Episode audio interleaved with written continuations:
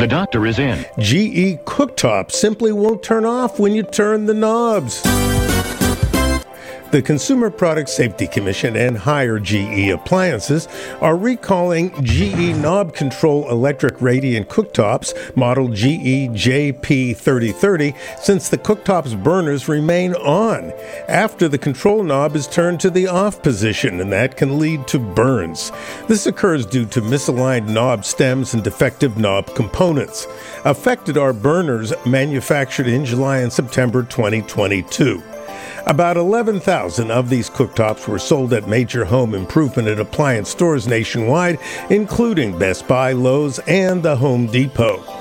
If you think that you have one of these cooktops, contact GE Appliances at 1 877 261 1509 to verify if your appliance is affected and to arrange for a free installation of replacement burner knob assemblies. Until that repair is made, though, you must turn off the appliance using your home's applicable circuit breaker. The appliance's indicator lights do not indicate the true status of the burner.